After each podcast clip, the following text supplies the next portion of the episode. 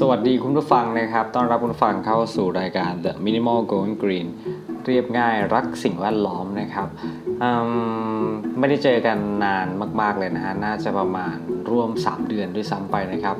ก็อาจจะเป็นเพราะว่าอออย่างที่ทราบนะครับว่าผมสอนหนังสือใช่ไหมครับ ก็พอมาเทอมนี้รู้สึกว่าตัวเองสอนค่อนข้างจะเยอะครับ แล้วก็เป็นวิชาที่ค่อนข้างจะหลาย ๆ วิชาจะเป็นวิชาที่ใหม่อะไรเงี้ยแล้วมันก็จะต้องแบบว่ามีการเตรียมการสอนเนี่ยจริง ๆ จะบอกว่ายังไงดี ผมเนี่ยเหมือนเป็นเป็นการเตรียมการสอนรายวันเลยนะครับ คือถ้าจะสอนพรุ่งนี้ก็ต้องมาเตรียมการสอนวันนี้อะไรเงี้ยค่อนข้างเป็นเป็นปีการศึกษาที่ที่ที่เหนื่อยโอกาสเหมือนกัน ไม่รู้มันทำไมนะเอาเป็นว่าเรื่องงานก็เป็นเรื่องของงานนะครับ แต่ว่าสิ่งที่ผมอยากจะมาพูด อยากจะมาเล่าดีกว่านะครับจะอย่าว่าพูดเลยนะครับ ในวันนี้นะครับอพอดีช่วงที่ผ่านมา อาจจะประมาณ 1 เดือนของผมเนี่ยนะครับ ที่ผ่านมามีโอกาสได้ไปร่วมงานศพ2 งานนะครับ แล้วก็เป็นงานหนึ่งเนี่ยเป็นลูกลูกลูกของเพื่อนร่วมงานนะครับที่ที่ผมสอนอยู่อีกที่หนึ่งนะครับ อีกอีกงานหนึ่งเป็นงานของเพื่อนร่วมงานนะฮะที่เขาเสียชีวิตไปนะครับผมแล้วก็ก็เลยมีโอกาสได้ไประหว่างที่ ที่ไปก็ไม่มีอะไรนะครับ เราก็ไปนั่งไปร่วมพิธีอะไรตามปกติ แต่ว่าในใจก็ก็ก็คิดว่าทำไมคนเราพอมาถึงช่วงช่วงสุดท้ายของชีวิตเนี่ยเราไม่รู้ว่าเราเนี่ยจะได้มีโอกาส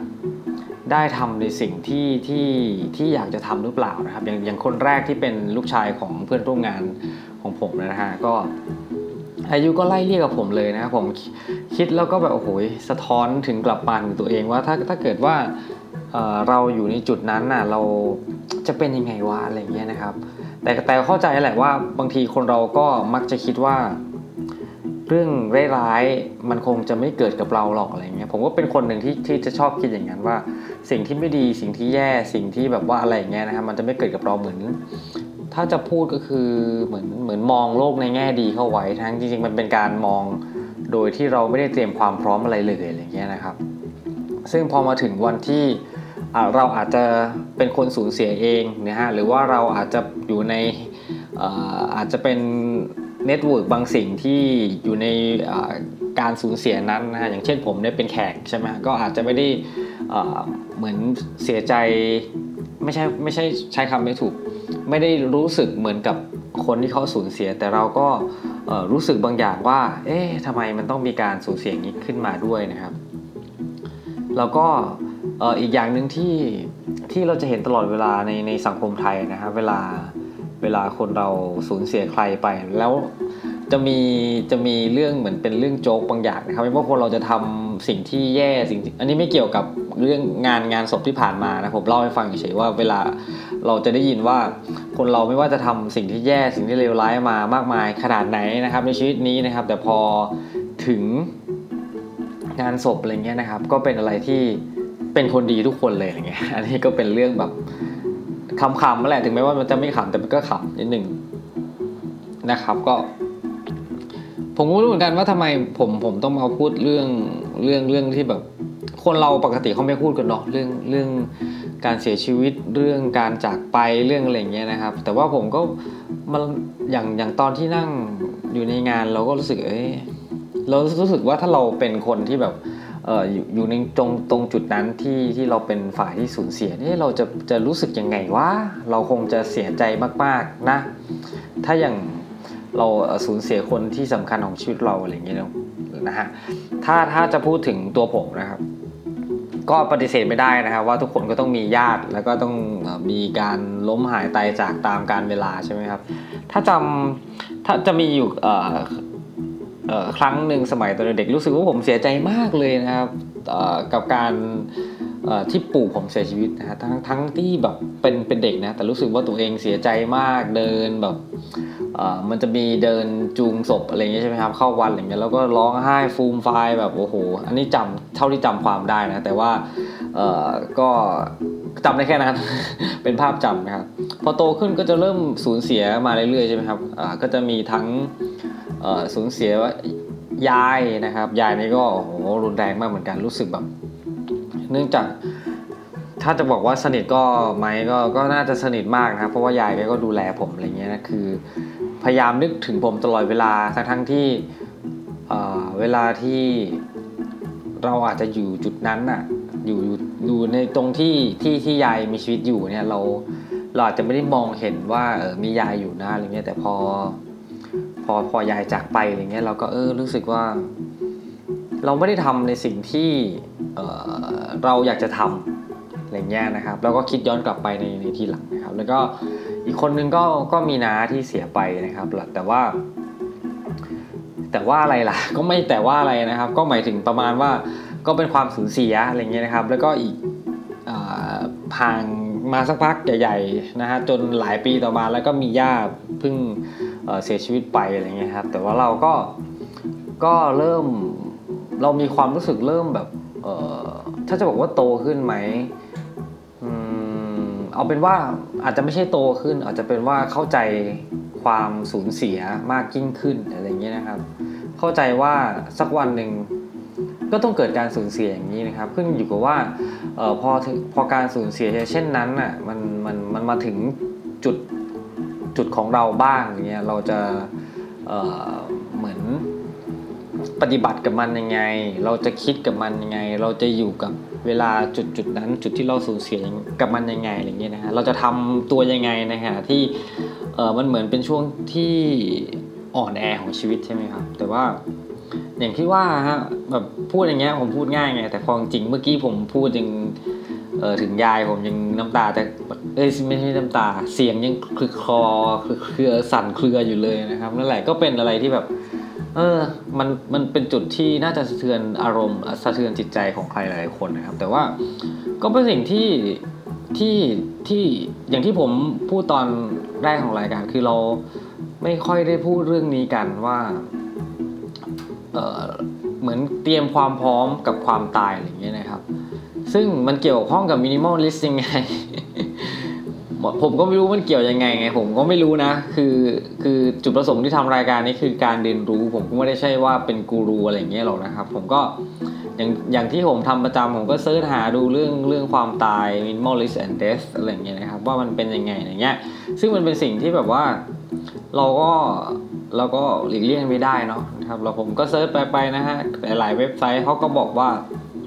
จริงๆเนี่ย อย่าไปกลัวมันเลยนะครับว่าว่าสิ่งอย่างเงี้ยนะฮะว่ามันความตายอย่างเงี้ยมันจะเกิดขึ้นกับเราเนี่ยแต่ว่าให้เราเนี่ยต้องต้องรู้จักที่จะเตรียมเตรียมความพร้อมกับมันนะครับอันนี้เป็นเป็นข้อมูลจาก the เว็บไซต์ the minimalist นะครับ ซึ่งก็เป็นสองท่านที่เขาเขาเขียนเป็นคอลัมน์นะจริงเขาก็มีพอดแคสต์แหละผมก็ฟังเรื่อยๆอยู่นะครับ คือ อออย่างหนึ่งที่เขาอยากจะให้ให้ให้มีการเตรียมก็คือว่าได้จะจะเรียกว่าอะไรดีฮะจะจะเหมือนเป็นการเขียนไว้บันทึกไว้เป็นเอกสารหรือเป็นอะไรก็แล้วแต่นะครับ จะบอกว่าเป็นพิธีกรรมอ่าก็เป็นไปได้นะถ้าเป็นพิธีกรรมถ้าถ้าเรามีเอ่อเหมือนเขาเรียกอะไรฮะมีมีมีการเข้าถึงด้านกฎหมายอะไร นี้นะครับแต่ว่าถ้าถ้าเราไม่ได้เข้าถึงทางด้านกฎหมายขนาดนั้นอาจจะไปเขียนเป็นข้อมูลอะไรอย่างนี้ไว้ก็ได้ว่าเออพอเราถ้าถ้าพูดถึงตัวเองเนาะแบบตัวเองว่าว่าเออถ้าเกิดเราเสียชีวิตไปแล้วอะไรเงี้ยแล้วเราพอถึงตอนนั้นน่ะตอนที่เราเออไม่สามารถที่จะบอกในสิ่งสื่อสารในสิ่งที่เราแบบว่าเออ เราคาดหวังเราหวังไว้ว่ายังไงอะไรเงี้ยนะครับแล้วก็อาจจะมีการทำเอกสารหรืออะไรเงี้ยไว้เพื่อให้คนที่เขาอยู่กับเราตอนนั้นอะเขาได้รับรู้แล้วเขาก็จะได้ทำตามที่เราอยากจะให้มันเป็นไปนะครับ ตามที่ที่เราปรารถนาอะไรเงี้ยนะครับ ก็ก็เป็นสิ่งที่ดีนะครับเขาพูดเรื่องของการการบริจาค นะครับบริจาคอวัยวะของร่างกายเราเนี่ยนะครับ ซึ่งจริงๆแล้วถึงแม้ว่าจะสูญเสียตัวเองเราเนี่ยนะครับ แต่ว่าถ้าถ้าเกิดว่าร่างกายของเราในขณะที่สูญเสียตอนนั้นอะมันยังมันยังใช้ประโยชน์กับคนอื่นได้อยู่อะไรเงี้ยนะฮะก็ก็เป็นสิ่งที่ดีที่เราจะบริบริจาคอวัยวะนะครับ ให้กับคนที่เขาต้องการมากกว่าเรานะครับ บางทีก็คนไทยใช่ไหมครับก็ เอ่อพอตายไปนะครับก็เผาแค่นั้นเองนะครับไม่มีอะไรเลย แต่ว่าถ้าเราได้บริจาคอะไรอย่างนี้ไว้ก็คงจะเป็นสิ่งที่ที่ที่ดีเนาะแต่ผมก็ก็ยังไม่ได้ทำอะไรนะผมแต่แต่ผมเล่าให้ฟังเฉยๆนะครับ ก็นั่นแหละนะครับประมาณนั้นนะครับ แต่ยังไงก็ตามนะครับการการที่เราจะไม่รู้สิอยู่อยู่กับความรู้สึกที่แบบจะต้องเออเตรียมความพร้อมตลอดเวลาอะไรเงี้ยมันก็เป็นอะไรที่คงจะ เหมือนเตรียมตัวตายอะ่ะ หรือเปล่า เหมือนเหมือนเตรียมเออวันหนึ่งอาจจะ เอ้ยกาดอยู่ดีคนเราจะตายก็ตายป่ะนะครับ แต่ว่าถ้าถ้าเราโมแต่ยึดติดกับคำว่าเฮ้ยพรุ่งนี้จะตายหรือเปล่าวะอะไรเงี้ยเราจะทำเป็นเหมือนเคยมีคนไม่รู้ว่าใครนะก็บอกว่าทำวันนี้ให้ดีที่สุด เพราะว่าไม่รู้ว่าพรุ่งนี้จะมีอยู่จริงหรือเปล่านนั้นก็ใช่นะครับ แต่ว่าถ้าเราโมแต่กังวลว่า ต้องทำวันนี้ที่สุดนะอะไรเงี้ยซึ่ง ผมเชื่อเลยหลาย ๆ คนคงทำไม่ได้หรอกว่าจะแบบวันนี้ต้องดีที่สุดอย่างเงี้ยเพราะว่าเราก็ยังคิดว่าพรุ่งนี้มันยังยังยังสามารถแก้ไขอะไรได้บ้างอะไรเงี้ยนะครับ ก็ เอาเป็นว่าก็คงอยู่กับความที่แบบว่า อย่าอะไรที่มันเยอะเกินไปแล้วกันนะครับ เตรียมก็เตรียมได้ แต่ว่าก็ก็เตรียมให้ให้ให้ให้เท่านั้นแหละฮะก็คือให้ตามที่เท่าที่ทำได้ แล้วก็ไม่ใช่คิดว่าเออวันนี้เราจะตายพรุ่งนี้เราจะตายอะไรเงี้ยนะถ้ามันเกินไปอะไรนี้มันก็คงจะ จะเหมือนท็อกซิกกับชีวิตใช่ไหมครับ แล้วก็คงจะต้องอยู่กับความ ความที่ไม่มากเกินไป ความที่ไม่น้อยเกินไปอย่างเงี้ยจะย้อนกลับมาเรื่องของการเป็นมินิมอลลิสอะไรอย่างนี้หรือเปล่านะครับ ก็ไม่ได้เหมือนกัน แต่บางบางทีนะครับผมก็ก็ชอบได้ยินคนบางคนที่ที่ชอบพูดว่าเฮ้ยเดี๋ยวก็ตาย เดี๋ยวก็ตาย เดี๋ยวก็ตายมันก็เป็นพอเราฟังบ่อยๆเขาเรามันก็เป็นมีความรู้สึกว่าเฮ้ยอะไรวะทำไมต้องพูดถึง เออเหมือนแช่งตัวเองขนาดนั้นอะไรเงี้ยนะฮะก็เข้าใจว่าว่าอาจจะแบบเอออยู่ด้วยความไม่ประมาทใช่ไหมแต่บางทีเราต้องพูดมาตลอดเวลาเลยว่าเดี๋ยวก็ตายเดี๋ยวก็ตายแล้วบางทีมันก็เป็นเรื่องอะไรที่แบบน่าไม่ไม่ลื่นหูอะไรเงี้ยนะครับ คืออย่างที่บอกนะครับว่าคนเราไม่ค่อยอยากจะได้ยินเรื่องความตายนะครับ แต่ว่าก็อย่างว่าแหละครับ สุดท้ายแล้วชีวิตคนเรามันก็ไม่ได้ไม่นอนใช่ไหมครับว่า วันหนึ่งเราก็อาจจะยังมีชีวิตอยู่นะครับ พออีกวันหนึ่งเนี่ย อาจจะไม่ได้มีชีวิตอยู่ต่อไปแล้วก็ได้นะฉะนั้นสิ่งที่เราเหมือนเหมือนกับได้ได้มอบไว้ให้กับคนรอบข้างนะครับ ได้มอบไว้ให้กับคนที่อยู่ในแวดวงก็จะเรียกแวดวงหรือเปล่าอยู่ในกรอบของไม่ใช่กรอบอยู่อยู่ข้างตัวเราอะไรเงี้ยเรามอบให้อะไรที่ดีๆ ให้กับเขาหรือเปล่านะครับ เนี่ยผมพูดก็พูดได้ พูดว่าได้มอบความ ผมก็ดูย้อนแยงเนาะได้มอบสิ่งดีๆเอ่อให้กับคนรอบข้างหรือเปล่าแต่บางทีมันก็เป็นไปไม่ได้ครับ คือคือเราอาจจะพยายามอยากจะเป็นคนดี อยากจะแบบเอ่อมอบทุกสิ่งอย่างให้กับคนรอบตัวเราให้เขารู้สึกดีกับเรา แต่บางทีสุดท้ายแล้วครับคนเราก็ต้องก็ต้องเป็นตัวเราเนี่ยแหละฮะเอาเป็นว่าก็ไม่ต้องดีอะไรมากมายหรอก เป็นที่แบบว่าเราเป็นในในปัจจุบันที่มันมีความสุขที่มีความสุขเลยเหรออืม ที่มันไม่ได้ไปทำร้ายคนอื่น ไปทำลายความรู้สึกคนอื่น หรือบางทีการที่เราแต่แต่ว่าบางทีการเรื่องทำทำร้ายความรู้สึกคนอื่นมันก็เป็นอะไรที่แบบว่าน่าคิดเหมือนกันนะบางทีเราก็ไม่รู้ตัวนะครับ ว่าสิ่งที่เราทำทำแบบตามปกติเนี่ยบางทีมันอาจจะไปทริกเกอร์บางอย่างของแบบความรู้สึกคนอื่นได้นะแต่ว่านะนั่นแหละมันก็เรียกว่าเวรกรรมที่ต้องติดตามกันไป นะฮะฉะนั้นจะจะว่ายังไงนะฮะผมก็อยากจะสรุปแล้วแหละว่า สุดท้ายแล้วนะครับ คนเราก็ต้องออรู้จักว่าบางทีความตายก็ต้องมาเยือนเราในสักวัน แต่ว่าถ้าเราจะไปยึดติดกับความตายตลอดเวลาก็คงไม่ใช่เรื่องใช่ไหมครับ เราก็คงจะมันมันก็จะเป็นเรื่องที่กังวลมากเกินไปอย่างนี้นะครับ จริง ๆ แล้ว EP นี้คือไม่ได้มีอะไรเลยนะครับผมก็พยายามพูดให้ พูดไปมาแล้วมันก็วกเวียนไปวนมาอะไรเงี้ยนะครับ ผมก็อืม นี่แหละเป็นอีกอีกอย่างหนึ่งที่อยากจะจะบอกก็คือว่า พอการที่เราไม่ได้ไม่ได้มามานั่งคุยนั่งนั่งนั่งพูดในพอดแคสต์อย่างเงี้ยนานๆนะครับ มันเหมือนเป็นพอจะกลับมาอีกครั้งหนึ่งเนี่ยแล้วมันเลยแบบว่ามันจะพูดเนี่ยมันก็ไม่ค่อยต่อเนื่องนี้นะครับ ฉะนั้นนอกเหนือจากความตายนะครับ ก็ให้อยากให้ทุกคนนะครับทำอะไรก็ตามทำให้ต่อเนื่องยังมี นำหน้ากล้าไปสอนคนอื่นเขา นั่นแหละก็ยังไงก็ตามนะจากประสบการณ์ส่วนตัวแล้วกันว่าถ้าถ้าเราทำอะไรแบบไม่ต่อเนื่องอย่างเงี้ยใช่ไหมครับ มันก็จะทำให้แบบว่า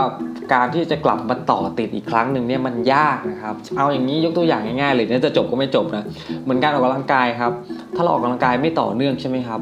แล้วเหมือนหายไปนานๆพอกลับมาอีกครั้งหนึ่งเนี่ยร่างกายถ้าเราแบบไปทำกับทำเหมือนเดิมอย่างเงี้ย เหมือนอย่างถ้าเราเคยวิ่งได้เท่านี้ แต่ถ้าเราหายไปสักอาทิตย์สองอาทิตย์แล้วเราค่อยกลับมาวิ่งใหม่ในในรอบเท่าเดิม ในระยะทางเท่าเดิมอย่างเงี้ยร่างกายเราก็จะยังไม่สามารถปรับตัวได้ทันทีอะไรเงี้ยมันก็ต้องมีการค่อยๆ ขยับกลับไป เพราะว่าเราหยุดห่างห่างหายจากจุดนั้นไปนานอย่างเงี้ยฉะนั้นนะครับการกระทำต่างๆ ก็เช่นเดียวกันก็พยายามทำให้มันสม่ำเสมอนะครับ แต่คุณผู้ฟังครับผมอยากจะจบแล้วเนี่ยแต่ว่าผมก็ยังมีความย้อนแย้งกับตัวเองอะ่ะ สุดท้ายแล้วเราก็เป็นตัวเราเองนั่นแหละนะครับ แต่ว่าอย่าให้มันไปรบกวน toxic จิตใจใครมากมายเกินไปก็แล้วกัน ถ้าจะบอกว่าไม่รบกวนไม่รบกวนอะไรเลยนี่ก็คงเป็นไปได้ยากนะครับ โอเคครับจนกว่าจะพบกันใหม่ครับ วันนี้ลาไปแล้ว สวัสดีนะครับ